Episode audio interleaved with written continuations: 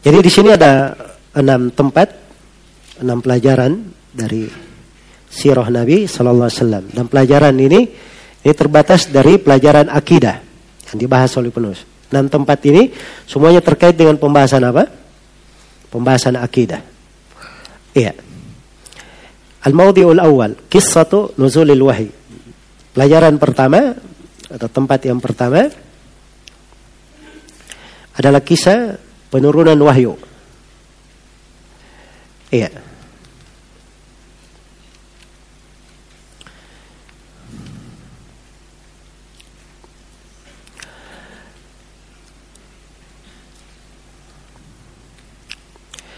Beliau al-mawdi'ul awal kisah nuzulil wahyi wa fiha أن أول آية أرسله الله بها يا أيها المدثر قم فأنذر ila qawlihi walirabbika fasbir. Kisah turunnya wahyu dan padanya pada kisah itu terdapat keterangan bahwa ayat pertama yang dengannya Allah mengutus beliau adalah ya ayyuhal muddathir. Ayat yang pertama diikuti beberapa ayat. Jadi ada tujuh ayat ya. Ya ayuhal muddathir Wahai orang-orang yang berselimut Kum fa'andir Berdirilah Beri peringatan. Iya. Warabbaka fakabbir. Dan kepada Rabbmu hendaknya engkau agungkan. Wa thiyabaka fatahhir dan pakaianmu bersihkanlah. Wa rujza fahjur dan terhadap perbuatan dosa hendaknya kamu tinggalkan. Wala tamnun tastakthir dan jangan engkau memberi dengan maksud memperoleh banyak balasan yang lebih banyak. Wali rabbika fasbir. Ya. Dan untuk perintah Rabbmu hendaknya engkau bersabar. Baik terkait dengan kisah turunnya wahyu. Ya, dimaklumi ya di dalam sirah tentang kisah turunnya wahyu itu. Bagaimana awal kali wahyu turun kepada Nabi Muhammad sallallahu alaihi wasallam. Ya, kisahnya ada di dalam Sahih Al-Bukhari dan Sahih Muslim dari hadits Aisyah radhiyallahu taala anha dalam kisah yang panjang. Dalam kisah yang panjang. Jadi Nabi Shallallahu Alaihi Wasallam itu, iya, ketika sudah dekat turunnya wahyu, beliau dibuat cinta untuk menyendiri. Iya. Bertahannuth kalau di bahasa hadith. Dan ditafsirkan oleh Az-Zuhri at-tahannuth at-ta'abbud dawati adat. Yaitu beribadah pada beberapa malam. Jadi Nabi itu datang kepada Khadijah mengambil bekal. Lalu beliau pergi ke Gua Hira. Dan beliau menyendiri di Gua Hira itu. Bertahan beberapa malam. Habis bekalnya beliau balik lagi. Beliau balik lagi. Iya. Demikian seterusnya hingga datang kepada beliau apa? Jibril. Datang kepada beliau Jibril. Maka kisah datanya Jibril, kemudian bagaimana Jibril itu memeluk Nabi sampai beliau susah bernapas, diperintah untuk membaca. Ya, sampai turun ayat ayat yang pertama, Iqra bismi rabbikal ladzi khalaq dan seterusnya. Nah, setelah diterima wahyu ini oleh Nabi Muhammad sallallahu alaihi wasallam, maka beliau pun kembali ke rumah ya, mendatangi Khadijah. Iya. Dan beliau berkata, Zammiluni. Selimuti saya, menggigil Rasulullah sallallahu alaihi wasallam. Maka dihibur oleh Aisyah, eh, oleh Khadijah radhiyallahu anha. Ah, dan di situ tampak ketulusan ibu kita Khadijah dan besarnya jiwa beliau. Ya, beliau membesarkan hati Nabi sallallahu alaihi wasallam. Ketika mendengar kisah itu, Khadijah langsung berkata, "La wallah la yukhzikallahu abada." Tidak demi Allah, Allah tidak akan pernah menghinakan engkau selama-lamanya. Kamu ini apa namanya menyambung silaturahmi, berbuat baik dan sebutkan dari kebaikan Nabi Muhammad sampai beliau tenang. Ya, kemudian Khadijah pun membawa Nabi Muhammad kepada Waraka bin Naufal. Ya, kemudian Waraka bin Naufal uh, radhiyallahu anhu menjelaskan bahwa itulah namus. Ya, namus ini bahasa Ibrani itu artinya Jibril yang biasa turun itu yang mendatangi Nabi Musa dahulu. Iya. Maka diberitahukan kepada diberitahu oleh Warqa bin Naufal. Warqa bin Naufal menjelaskan bahwa nanti pada saatnya tiba engkau akan dikeluarkan oleh kaummu dan pada saat itu andai kata saya masih hidup maka saya akan menolong engkau nasran muazzara dengan pertolongan yang sangat kuat. Iya. Maka Nabi Shallallahu Alaihi Wasallam berkata, "Awa mukhrijiyahum, apakah kaumku akan mengusir saya dari negeriku sendiri?" Iya. Maka Warqa bin Nawfal berkata, tidak ada seorang pun yang datang seperti yang kau bawa kecuali dia akan dimusuhi. Iya. Maka Warqa bin Nawfal ini uh, radhiyallahu anhu, beliau meninggal sebelum turun wahyu yang apa? Wahyu ya ayuhal muddathir. Iya. Nah lama meninggal Warqa bin Nawfal. Jadi saya sebut tadi radhiyallahu anhu sebab dia dihitung dalam deretan apa? Deretan sahabat karena begitu Nabi menjelaskan bahwa dia di ini telah datang kepadanya wahyu, maka Waraqah bin Nawfal tahu itu. Ya, dan dia sudah berazam akan menolong apa? Nabi Muhammad sallallahu alaihi wasallam. Iya, karena itu Waraqah bin Nawfal namanya disebut oleh Ibnu Hajar dalam Al-Isabah di dalam deretan para sahabat Rasulullah sallallahu alaihi wasallam. Baik. Maka setelah itu berjalan beberapa waktu Nabi Shallallahu alaihi wasallam melihat lagi Jibril duduk antara langit dan bumi. Ya. Maka beliau pun kembali ke rumahnya dalam keadaan menggigil. Ya, kemudian minta diselimuti. Maka tarullah ayat-ayat ini kepada Nabi kita, Nabi Muhammad sallallahu alaihi wasallam. Ya, ya ayyuhal muddathir kum fa'andir. Wa rabbaka fakabbir wa thiyabaka fatahhir war rujza fahjur wa la tamnun tastakthir wa li rabbika fasbir. Turunlah ayat-ayat ini kepada beliau Shallallahu Alaihi Wasallam. Jadi ini penjelasan tentang bagaimana awal turunnya wahyu itu. Baik, ini pembahasan yang pertama tentang kisah pada nuzulil wahyu. Tentang kisah bagaimana permulaan turunnya wahyu itu kepada Nabi Muhammad Sallallahu Alaihi Wasallam. Ya kisah panjangnya secara lengkap itu ada ya di dalam hadith-hadith di pembahasan sirah. Tapi maksud dari sirah di mana yang ingin kita pelajari di sini? Ini satu di pembahasan yang ingin ditekankan oleh penulis. Iya. Yang ditekankan oleh penulis. Apa ayat yang pertama turun kepada Nabi yang dengannya beliau diutus sebagai rasul? Iya, diutus sebagai rasul. Nah, ini yang ingin ditegaskan oleh penulis rahimahullahu taala di sini. Baik. Baik, pembahasan yang kedua tafsir ayatil muddathir. Tafsir ayat-ayat surah Al-Muddathir. Ada tujuh ayat. Yang pertama ya ayuhal muddathir. Wahai orang yang berselimut. Ini dari sebab turunnya ayat sudah diketahui ya bahwa Nabi Shallallahu Alaihi Wasallam waktu itu berselimut. Karena beliau menggigil. Ada kekhawatiran pada beliau. Maka diperintah ya ayuhal muddathir wahai orang yang berselimut. Kum fa'andir. Kum artinya berdiri. Berdiri. Dan ini menunjukkan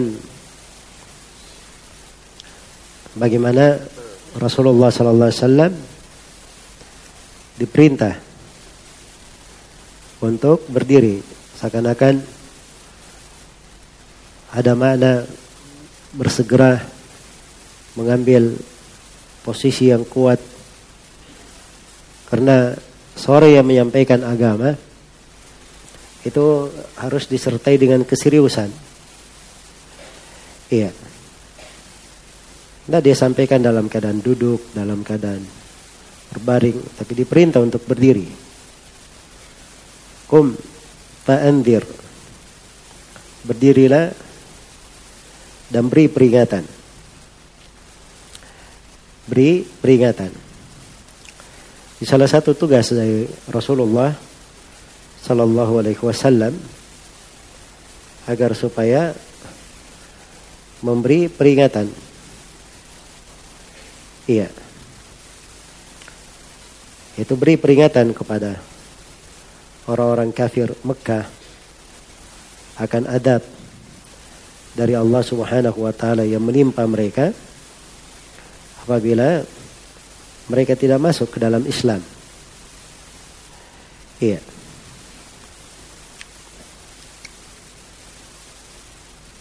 Jadi itu dari mana kum fa'andir. Baik.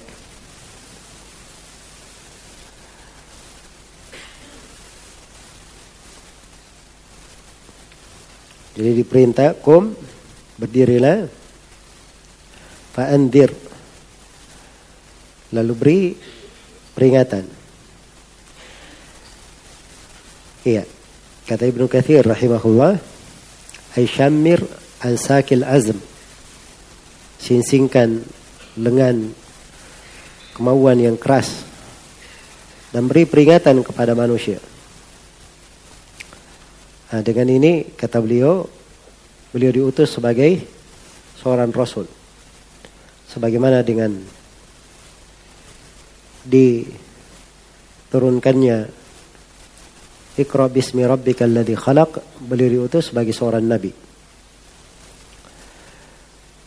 Qum fa'andir wa rabbaka fakabbir dan terhadap Rabbmu hendaknya engkau mengagungkannya. Ya. Membesarkannya. Fakabbir artinya abdimhu, agungkan. Al-Bagawi amma yakuluhu abadatul authan. Agungkan Allah. Besarkan Allah dari apa yang diucapkan oleh para penyembah berhala. Wa thiyabaka fatahhir. Dan terhadap pakaianmu hendaknya engkau sucikan. Di antara ahli tafsir ada yang mengatakan iya Jangan engkau pakai pakaianmu itu di atas dosa atau di atas pengkhianatan. Nah, dan di antara ahli tafsir yang mengatakan wasiyabaka fatahir dan terhadap pakaianmu bersihkan, sucikan. Artinya jangan pakaianmu itu dari penghasilan yang tidak suci. Penghasilan yang haram. Ada yang mengatakan baga fatahir maksudnya dirimu, jiwamu. Hendaknya kamu bersihkan. Iya.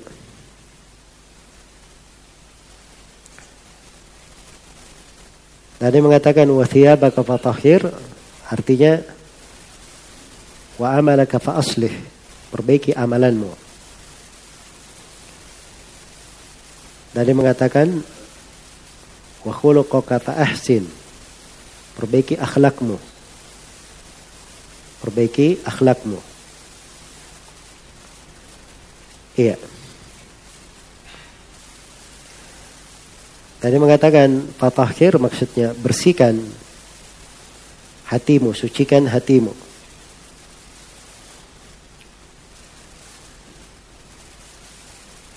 Dan dia mengatakan bahwa Wathiyabaka fatahhir maksudnya bersihkan bajumu dengan air. Bersihkan dari najis. Iya.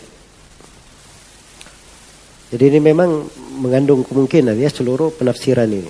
Karena kata thiab itu bisa bermana hissi dan maknawi. Iya.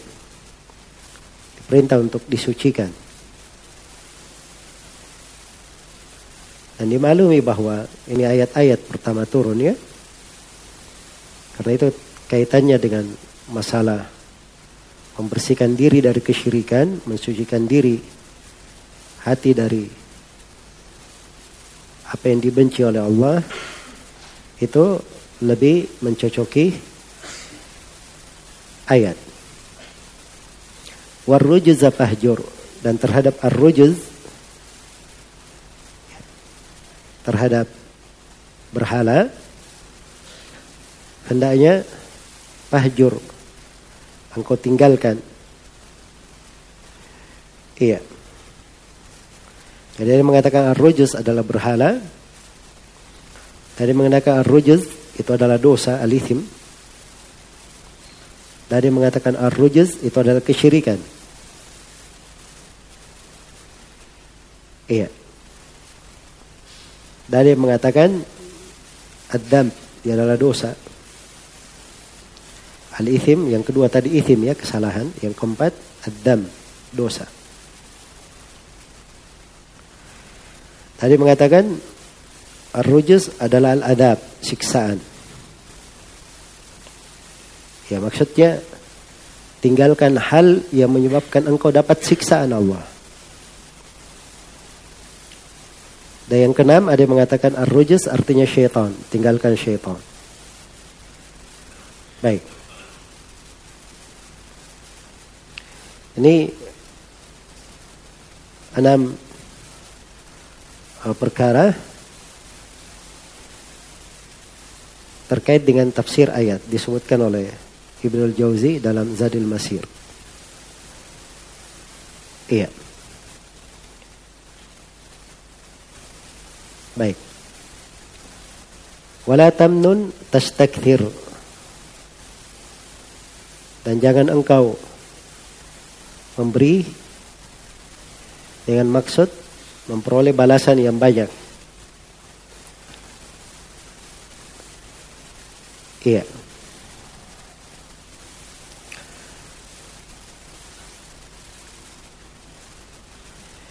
Jadi di sini Nabi nya Shallallahu Alaihi Wasallam ya di atas penafsiran ini ya jadi kalau di, dia menurut terjemahan yang saya sebutkan tadi itu dibangun di atas penafsiran.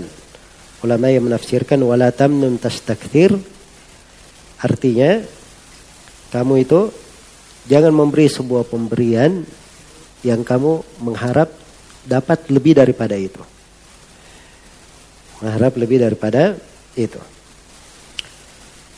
Tadi mengatakan bahwa wala tamnun tastakthir maksudnya jangan kamu merasa berminda dengan amalanmu, kemudian kamu meminta balasan yang banyak dari Robmu. Iya. Dan dia mengatakan, wala tamnun tastakthir, artinya jangan kamu merasa, jangan kamu lemah dari kebaikan, karena kamu sudah anggap banyak kebaikanmu. Jadi jangan merasa banyak kebaikanmu. Iya.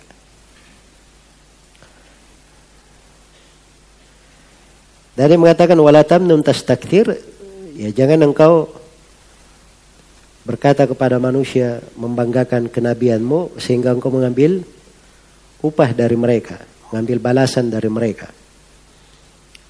Baik. Ini empat penafsiran ya dari para ulama ahli tafsir untuk wala tamnun tastakthir. Dan ini terdapat etika para dai di jalan Allah. Ini ayat kalau kita perhatikan kandungannya terkait dengan masalah dakwah sangat besar ya. Sangat agung. Baik kita akan ulas, kita tafsirkan dulu semuanya.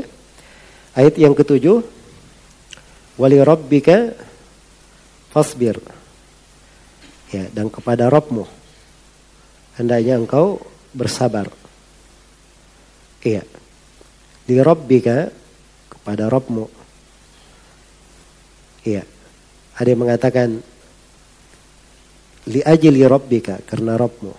Ada yang mengatakan li thawabi rabbika mengharap pahala Robmu. Dan ada mengatakan li amri rabbika karena perintah Robmu. Dan ada mengatakan li wa'di rabbika karena janji dari Robmu. Iya. Dan semuanya punya alasan yang bagus ya. Empat penafsiran ini semuanya punya alasan yang bagus. Sebab ini adalah niat-niat seorang itu berbuat sesuatu. Yang pertama, li ajli rabbika. Semuanya karena Allah. Dan yang kedua, li thawabi rabbika. Dia juga mengharap pahala. Mengharap pahala. Yang ketiga dilakukan karena perintah Allah. Allah yang memerintah, ketentukan. Dan dia lakukan karena ada janji. Nah, ini semuanya kan memang ada di dalam uh, tafsir dan memungkinkan pada ayat. Fasbir bersabarlah, maksudnya bersabarlah di atas ketaatan dan melaksanakan kewajiban. Ada juga yang mengatakan bersabarlah di atas gangguan dan siksaan dan gangguan dan pendustaan. Iya. Dan terhadap Robmu engkau bersabar. Bersabar dalam menjalankan ketaatan, dalam meninggalkan apa namanya eh, yang dilarang bersabar di dalam menunaikan kewajiban ya dia bersabar di dalam gangguan dan derita yang dihadapi terkait dengan apa namanya apa yang dialami di dalam hal tersebut. Iya. Maka ini ayat-ayat pertama turun kepada Nabi Shallallahu Alaihi Wasallam. Iya. Diberi perintah untuk mengingatkan dari bahaya kesyirikan. Ya, sebab penulis di sini membawakan ayat-ayat ini dibangun di atas penafsiran yang saya sebutkan tadi. Ya Pak Andir beri peringatan dari apa namanya kepada kaum musyrikin akan adab yang mungkin menimpa. Iya. Warabbaka fakabir agungkan dari apa yang diucapkan oleh para penyembah berhala. Wathiyabaka fatahhir. Ya, sucikan dari kesyirikan. Warrujaza fahjur dan terhadap berhala ya kesyirikan hendaknya engkau meninggalkannya. Wala tamnun tastakfir. Jadi penulis membawakan ayat ini dibangun di atas tafsir tersebut. Iya. Jadi awal kalian diperintah kepada nabinya mengindar adalah memperingatkan masalah apa? Agar masalah kesyirikan tersebut. Iya akan masalah bahaya dari kesyirikan. Baik. Dan ayat-ayat ini seperti yang saya katakan tadi, ini ayat-ayat yang agung. Perhatikan ini tujuh ayat yang turun kepada Nabi diutus sebagai seorang rasul. Dan ini etika dan adab untuk para dai. Orang-orang yang berdakwah di jalan Allah Subhanahu wa taala. Iya, ada akhlak yang hendaknya dijaga. Apalagi kalau kita dengarkan tadi ya dari tafsiran ayat, ternyata cakupannya luas sekali dari pembahasan ayat ini. Iya. Ya ayuhal muddathir, wahai orang yang berselimut, kum, diperintah berdiri. Singkan lengan, berdiri. Menunjukkan adanya keseriusan, semangat yang tinggi. Iya. Tidak ada malas-malasan. Kum fa'andir. Lalu beri peringatan. Itu tugas seorang nabi. Itu diwarisi oleh para pewarisnya. Dari para ulama, orang-orang yang berdakwah di jalan Allah. Memberi peringatan. Warabbaka fakabbir. Dan terhadap Rabbmu hendaknya engkau mengagungkan, membesarkan. Ini posisi tauhid. Iya. Wathiyabaka fatahhir. Dan terhadap pakaianmu Ya, kita sudah dengarkan dari dari tafsirannya bagaimana hendaknya selalu disucikan. Disucikan diri itu, disucikan hati dari kesyirikan, disucikan jiwa dari penyakit-penyakit hati. Ya. Kemudian disucikan dari dosa dan maksiat serta kalau dia bajunya najis dibersihkan dari najis. Iya. Jadi tahara mungkin terhadap pakaian hisi yang dipakai disucikan dan mungkin terhadap pakaian dalam terkait dengan jiwa dan hatinya disucikan. Warrujza fahjur. dan terhadap ar-rujuz, ar-rujuz berhala atau kesyirikan, ada beberapa penafsiran tadi. Fahjur hendaknya engkau tinggalkan, diperintah untuk mahajur, meninggalkannya, berlepas darinya. Iya. Kemudian diberi etika wala tamnun tastakthir. Sebab seorang dai itu dia menyampaikan. Iya. Dan dia tidak merasa apa yang dia sampaikan itu sudah apa? Sudah banyak. Tapi dia sampaikan sesuai dengan kemampuannya, dengan semangat. Bahkan harusnya dia merasa dirinya belum berbuat apa-apa. Ya sebab itu dari kaidah dalam penghambaan. Seorang ketiga berbuat sesuatu, melakukan sesuatu, itu seakan-akan dia belum berbuat apa? Apa-apa. Kalau dia selalu merasa dirinya sudah begini, sudah begitu, ini artinya dia hitung apa yang dia kerjakan. Dia hitung apa yang dia kerjakan. Apalagi kalau dia berkata, oh saya sudah belajar, sudah menuntut ilmu, saya sudah rajin ibadah. Hah? Saya sudah berbuat ketaatan. Tapi kenapa rezeki saya belum lancar juga? Ya, kenapa saya belum dapat jodoh? Ya sudah punya istri, kenapa saya belum nambah lagi? Ya. Nah, ini semuanya masuk dalam larangan. La tamnun. Tastakthir. Seorang jangan berbuat sesuatu mengharap apa? Sesuatu dari Robnya. Tapi dia berbuat karena Allah subhanahu wa ta'ala. Jangan diharapkan dari perkara-perkara dunia dia tahu bahwa Allah pasti membalasnya. Dia yakin akan hal tersebut. Wala tamnun tastakthir. Wali rabbika fasbir. Dan kepada Rabbmu hendaknya engkau bersabar. Baik. Harus ada kesabaran di dalam hal tersebut. Sabar dalam menyampaikan, sabar di atas kewajiban, ya sabar di dalam meninggalkan yang dilarang, sabar dalam menerima gangguan, cobaan, ya, siksaan. Nah, ini semuanya dari awal diturunkan kepada Nabi ya. Nabi Muhammad sallallahu alaihi wasallam. Karena ini inti dari dakwah yang akan dijalani oleh beliau sallallahu alaihi wasallam dan ini sifat para dai di jalan Allah. Baik. Jadi itu mungkin tafsir dari ayat ini secara ringkas. Kemudian penulis rahimahullah taala di sini akan menjelaskan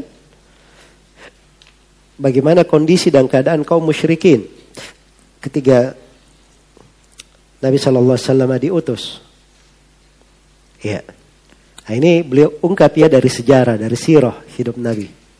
Jadi ketika Nabi diutus, bagaimana kondisi kaum musyrikin waktu itu? Nah, supaya kita paham apa wahyu yang pertama turun ini? Di kondisi apa kaum musyrikin waktu itu? Supaya kita mengambil pelajaran tauhid di sini. Jelas ya? Ya penulis akan merangkan beberapa keadaan kaum musyrikin. Kita akan baca lengkap ya. Saya baca dulu di poin pembahasan. Jadi pahamu hali al-musyrikin nama bi'thatin Nabi sallallahu alaihi wasallam. Memahami keadaan kaum musyrikin pada saat Nabi diutus. Yang pertama yaf'aluna asya minal muharramat wa dhulmi udwan. Mereka melakukan beberapa hal berupa keharaman, kezaliman dan permusuhan. Iya, ada hal yang haram, zalim, permusuhan mereka kerjakan. Tapi ternyata ketika turun ayat pertama bukan itu yang diingatkan. Bukan itu yang diingatkan, justru diingatkan tentang apa? Menghindari berhala, dari kesyirikan. Iya. Kemudian yaf'aluna asya minal ibadat. Mereka mengerjakan berbagai bentuk ibadah. Hah? Pada saat Nabi diutus, ternyata kaum musyrikin bukan syirik murni. Ada ibadah yang mereka kerjakan. Ada ibadah yang mereka apa? Lakukan. Tapi bersama dengan itu turun ayat ini peringatan kepada Nabi Shallallahu Alaihi Wasallam. Kemudian yang ketiga, al-ajallu indahum asyirk wa huwa talabul qurba wa talabus syafa'ah. Ibadah yang teragung mereka adalah kesyirikan. Ya. Jadi bagi kaum musyrik ibadah yang paling mendekatkan mereka kepada Allah itu syirik. Ya, apa ibadah mereka? Mencari kedekatan dan mencari syafaat. Ketika turun ayat ini, ini mereka di kondisi seperti itu. Ya, dan yang keempat, minhum man ta'allaqa bil asnam wa minhum man ta'allaqa alal malaikati wal anbiya. Di antara mereka ada yang bergantung kepada berhala-berhala, ada pula yang bergantung kepada malaikat dan para nabi. Iya. Ini penjelasan, ulasan keadaan kaum musyrikin ketika turun ayat-ayat ini. Baik, kita baca ucapan penulis ya. Kata beliau, "Faidah hadim, faidah fahimta annahum yaf'aluna asya'a katsira." Ya, jika engkau mengetahui bahwa mereka, maksudnya kaum musyrikin, melakukan dosa-dosa yang banyak. Iya. Ya'rifuna annaha minadh dhulmi wal udwan. Ya mereka ketahui bahwa itu merupakan kezaliman dan permusuhan. Mithl zina wa ghairihi seperti zina dan selainnya. Jadi ini keadaan mereka ketika Nabi diutus. Kaum musyrikin lakukan banyak hal yang diharamkan. Dari bentuk kezaliman, permusuhan. Apa itu? Seperti zina. Ya. Dan selainnya, zina, minum khamar, yang membunuh. Nah, Wa arafta aidan annahum yaf'aluna asya'a katsiratan minal ibadat. Bersamaan dengan itu kamu juga tahu bahwa mereka melakukan bentuk-bentuk ibadah. Iya. Yataqarrabuna biha ila Allah. Misal al-hajj wal umrah was sadaqah al masakin wal ihsan ilaihim wa dalik. Mereka punya ibadah ternyata.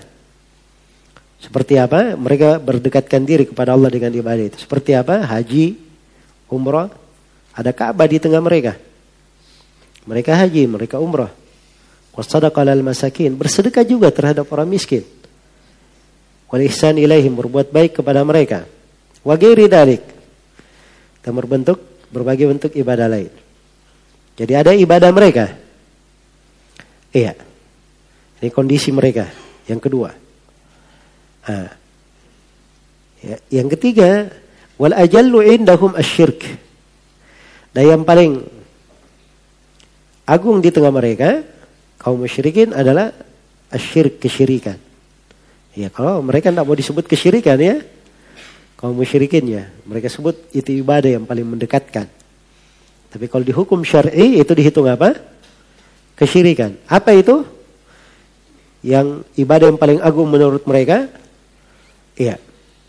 Bahwa أجل ma yataqarrabuna bihi ila Allah indahum kama dzakara Allah anhum أنهم qalu ma na'buduhum illa liyuqarribuna ila Allah zulfa wa yaquluna haula'i عند inda Allah wa qala innahum ittakhadha من awliya min dunillah wa yahsabuna annahum muhtadun iya.